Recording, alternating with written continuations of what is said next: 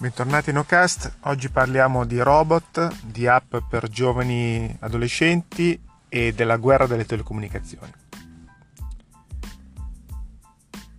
Tre argomenti che sono tre argomenti diversi, tutti riguardanti la tecnologia, ma che impattano come al solito un po' sulla nostra vita in modo più o meno diretto.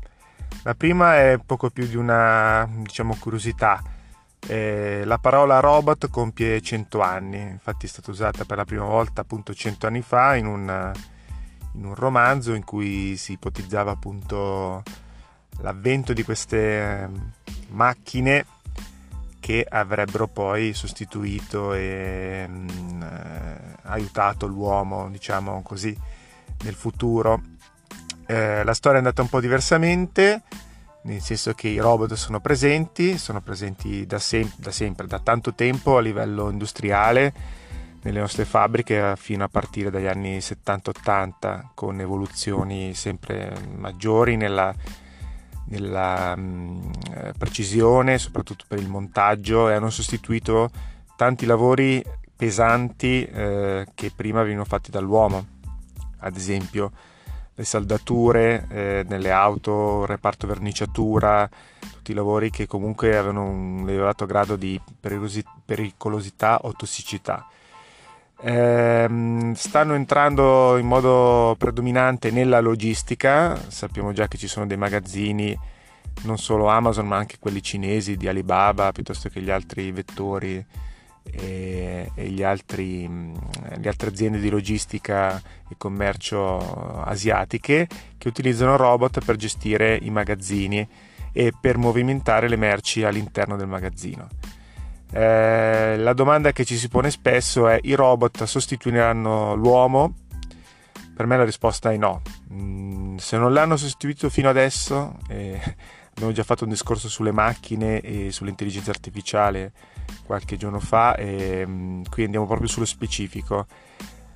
I robot nascono per aiutare l'uomo, non per sostituirlo completamente. Sicuramente ehm, diciamo cambia il modo di lavorare. Se prima c'erano appunto il verniciatore o chi faceva le saldature di un certo tipo, quel tipo di lavoro è eh, sostituito e sostituibile da un, da un robot eh, però in contemporanea eh, diciamo, la sostituzione del robot fa nascere altri lavori meno usuranti, un po' più qualificanti e anche un po' più tecnici e insomma eh, di livello un po' più alto, c'è chi, chi progetta, costruisce, mantiene, ripara e mette in funzione questi robot perché comunque i robot da soli non sono in grado di fare molto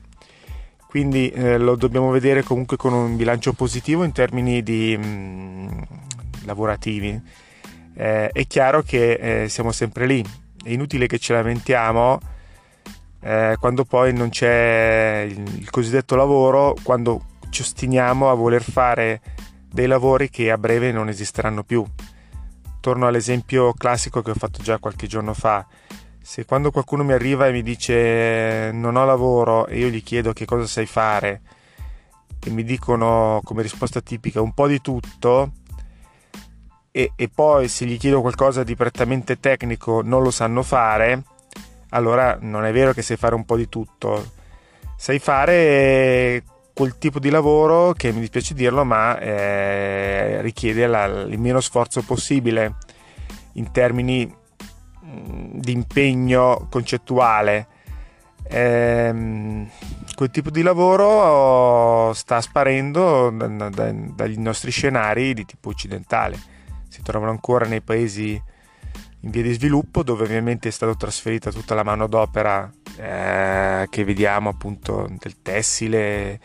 della meccanica non di precisione dell'assemblaggio, perché là eh, ci si accontenta anche di prendere di meno, la vita costa di meno, mentre qui mh, mm, ormai il livello di vita è, è tale per cui eh, è necessario avere anche diciamo, una, certa fonte di reddito di un certo tipo anche per avere un, un sostegno sufficiente alla, alla, vita decente, diciamo così. E, e, questo ci può arrivare solo se facciamo noi uno sforzo per, ehm, per cambiare e cercare di imparare qualcosa magari per cambiare la tipologia di lavoro in qualcosa di più qualificante. La ricerca di lavori qualificati e qualificanti è sempre attiva e ogni tanto arrivano anche eh, le proteste o le richieste diciamo, degli imprenditori che dicono che non trovano personale qualificato. Qui è un eterno dilemma. Da una parte hanno in parte ragione, non sto dicendo che hanno assolutamente ragione, anzi molti, molte volte ci giocano. Hanno in parte ragione perché non ci sono, sono scarse, sia perché eh, la scuola non, non, ancora non riesce ad adeguarsi in, in tempo utile a, alle esigenze, ma quello è un discorso che abbiamo già fatto. E, ehm, due perché gli imprenditori hanno perso un po' il ruolo di formatori che avevano diciamo, all'inizio delle, delle, altre rivoluzioni industriali, accettavano di avere delle persone meno formate per poi farle crescere con costi propri e adesso questa cosa un po' per filosofia, un po' per costi non è più possibile farla. E tre anche perché ce la mettiamo tutta noi i nostri ragazzi, diciamolo così a non so come dire, a scegliere di, di, non studiare, di non studiare le cose tecniche, di non studiare le cose difficili, perché comunque la matematica non serve, la fisica non serve, e, è meglio fare lo youtuber e, e così via. Dopodiché eh, avremo un bellissimo youtuber eh, laureato disoccupato, e magari un tecnico formato, un lavoro diciamo lo trovo più facilmente, ma non voglio fare polemiche. Torniamo ai robot. I robot appunto non sostituiranno l'uomo, lo aiuteranno sempre di più, si stanno nascendo già delle forme collaborative più strette uomo-macchina, i primi cyborg, nel senso mini robot che sono applicati direttamente al corpo umano e possono aiutare le persone che hanno problemi di mobilità, ad esempio, a rialzarsi, a camminare. Queste sono scoperte importanti che non vanno sottovalutate. Non pensiamo solo al robot appunto saldatore, ma a tutti quei robot che possono dare un ausilio alle persone in difficoltà, ad esempio. Questo era il primo punto. Il secondo è la, una nuova, diciamo, relativamente nuova app che eh, è arrivata eh, sul mercato e si chiama YOLO ed è praticamente una app che mh, mm, eh, utilizza Snapchat come base, quindi uno deve essere comunque iscritto a Snapchat e usa le emoji, eh, le emoticon, quelle dove uno si crea il profilo, eh, il suo avatar diciamo a emoji, una, una roba bruttissima, però sostanzialmente il suo, suo alter ego virtuale fatto con le emoji e mm, perché sta avendo successo? Ehm, perché sostanzialmente permette di utilizzare gli stessi canali di Snapchat per poter creare dei gruppi e dei, delle conversazioni in cui si mantiene l'anonimato. E, ehm, e, quindi ci si logga e si mostra solo la propria immaginetta, che è quindi il mascherarsi di, dietro non l'immagine reale, ma un'immagine virtuale. Dopodiché è un mix tra Snapchat appunto e questo social che non è solo anonimo, nel senso che non è completamente anonimo come in passato hanno provato a fare altri, tipo eh, ce n'era uno arabo, Sarara, che ha avuto un attimo di, di successo, o TBH, eh, insomma ce ne sono altri che hanno avuto un po' questo exploit perché comunque la tentazione dell'anonimato è sempre forte, no? il, il, potersi esporre senza farsi riconoscere. E pare che questo Yola abbia trovato un buon compromesso perché comunque c'è una gestione delle chat, una specie di moderazione, perché si temeva comunque l'attacco di, di cyberbullismo, insomma, perché la situazione è quella quando io posso commentare in anonimo, posso dire quello che voglio e quindi posso anche fare molto male a livello psicologico anche le persone. E invece pare, non l'ho provata diciamo così, ma leggendo qua e là pare che sia un buon compromesso perché comunque slega un po' il fatto eh, del dover, come ho letto, dover per forza dare un parere, cioè ci si sente un attimo un po' più liberati dal, dal, dal fatto che se io faccio un commento poi vengo riconosciuto, e, ehm, però mantenendo comunque una moderazione eh, diciamo alla Snapchat. Eh, è un po' complicato da spiegare a, a, a voce, mh, mm, però appunto leggendo eh, i ragazzi hanno capito subito il meccanismo, infatti eh, è diventata in poche settimane l'app più scaricata in America e mh, mm, si capisce anche del successo perché ha ricevuto 8 milioni di fondi, la, diciamo, la società, quindi da, questi venture capital, quelle che, che finanziano appunto le società esterne e quindi loro normalmente ci vedono lungo in quel senso, cioè se l'hanno finanziata è perché eh, credono che, che, possa avere buon successo. Il successo di queste app e, il loro modello di business è sempre quello legato ai dati, cioè voglio dire alla fine è quello, regaliamo a queste società immagini, emozioni, testi scritti, audio, tutto quello che possiamo dare dalla nostra vita privata e questo è il prezzo da pagare per eh, poter usare questi social virgolettato gratuiti. D'altronde lo facciamo già con Facebook e con tutti gli altri, anche qui nessuna paranoia, ma solo appunto la coscienza del fatto che stiamo facendo queste cose. Per qualcuno sarà follia totale, eh, io non la considero follia, però vabbè, effettivamente non è neanche una cosa normalissima eh, sta di fatto che per queste cose, specialmente i ragazzi come quest'app, ne vanno matti e quindi eh, che lo vogliamo o no, loro eh, continueranno a usare questo tipo di, di, approccio. Quindi vanno solo educati in, in tal senso all'uso. Eh, ne abbiamo già parlato. Ultimo punto è quello sulla guerra delle telecomunicazioni. Qui meriterebbe un discorso più ampio e infatti sto aspettando di fare altre chiacchierate con altri esperti come l'ho fatta in passato con Giuseppe perché mm, ho visto che ha riscosso parecchio successo e che piace anche come formula, anche a me piace però appunto devo attendere un po' la disponibilità anche delle persone per, e vorrei parlare anche di questi temi. Eh, appunto uno dei temi è la guerra telecomunicazioni, cosa succede? eh, non è una notizia nuova, però appunto non ne avevamo ancora parlato. Eh, succede che le, te- le, telecomunicazioni ormai appunto sono un po' l'oro delle nazioni. Eh, ognuno cerca di avere un po' il controllo eh, a livello governativo insomma, di, di, quello che succede all'interno del proprio Stato perché le informazioni devono essere più o meno tenute all'interno di alcuni confini eh, specialmente quelle sensibili e quelle magari militari piuttosto che appunto importanti. E, e se prima lo spionaggio militare magari era fatto con, eh, in modo un po' romanzato con le microspie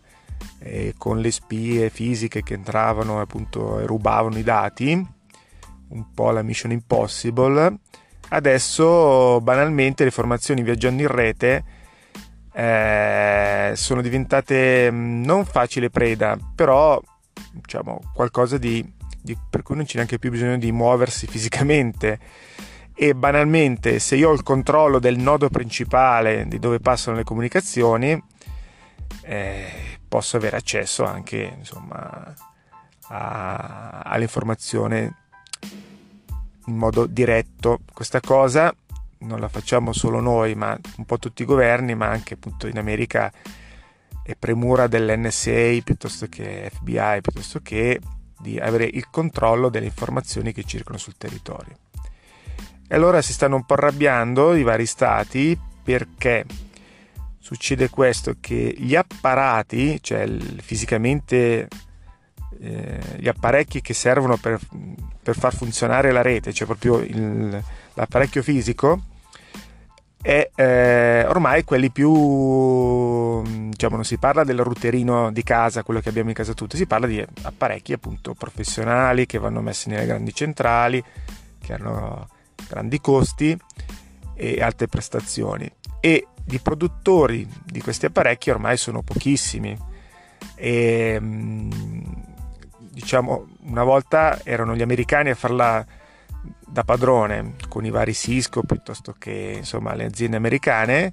e quindi erano tutti tranquilli perché comunque loro avevano, essendo azienda americana avevano il controllo di quello che passava. Succede che da qualche tempo sono i cinesi che grazie alla tecnologia portata per esempio dai cellulari e dalle grandi case produttrici di, di cellulari tipo Huawei piuttosto che le altre, producono anche questo tipo di apparati e eh, per certe fasce di prezzo e prestazioni sono diventati quasi imbattibili. E quindi i governi eh, cominciano a preoccuparsi perché appunto se le grandi compagnie di comunicazioni cominciano a mettersi in casa apparati cinesi a qualcuno viene il sospetto che magari questi apparati cinesi magari qualche piccola backdoor per poter essere controllati dalle moto ce l'abbiano e perché hanno sospetto? Perché evidentemente quegli americani questa cosa più o meno ce l'hanno sempre avuta. E, eh, e, quindi siccome non sono fessi, come si dice, cioè finché era tutto rimaneva in casa andava bene, ma adesso avere controllo, diciamo, cinese in casa non piace a nessuno. E quindi c'è un po' una guerra legata a questi apparati, legata al 5G per lo stesso identico motivo e anche sul 5G ci sarebbe da parlare, non solo per gli uccelli che cadono, gli alberi battuti che vabbè lasciamo stare, ma proprio su, su, su questo. Cioè la vera battaglia non è tanto se riusciremo ad avere 5G o 6G, perché si parla anche di, di 6G, ma chi gestirà questo enorme traffico di informazioni, perché col 5G e 6G arriveranno anche tutti gli oggetti connessi di cui abbiamo già parlato e quindi un ulteriore gabola in quel senso è ulteriore traffico di dati e, e attacchi e, e, tutto quello che vogliamo moltiplicato per, per, mille probabilmente o per un milione. Ehm, tornando al punto, appunto, gli americani si stanno ponendo un po' il problema di, di limitare o meno eh, questo tipo di apparati, però siccome sono cose prettamente commerciali è anche difficile vietarli così d'amblè e, ehm, e, quindi c'è anche questa storia dei dazi, delle guerre, insomma ci sono scambi su altri fronti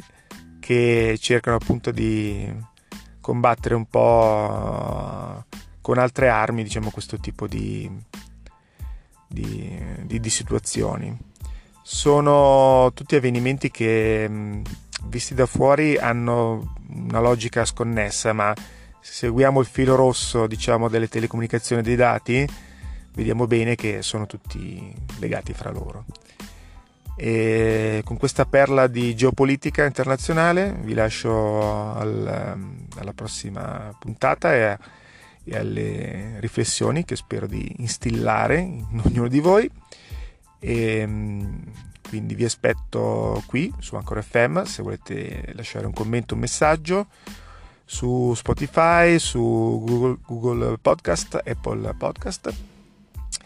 e su Facebook, Twitter, LinkedIn e tutti gli altri social dove poi viene replicato. Alla prossima!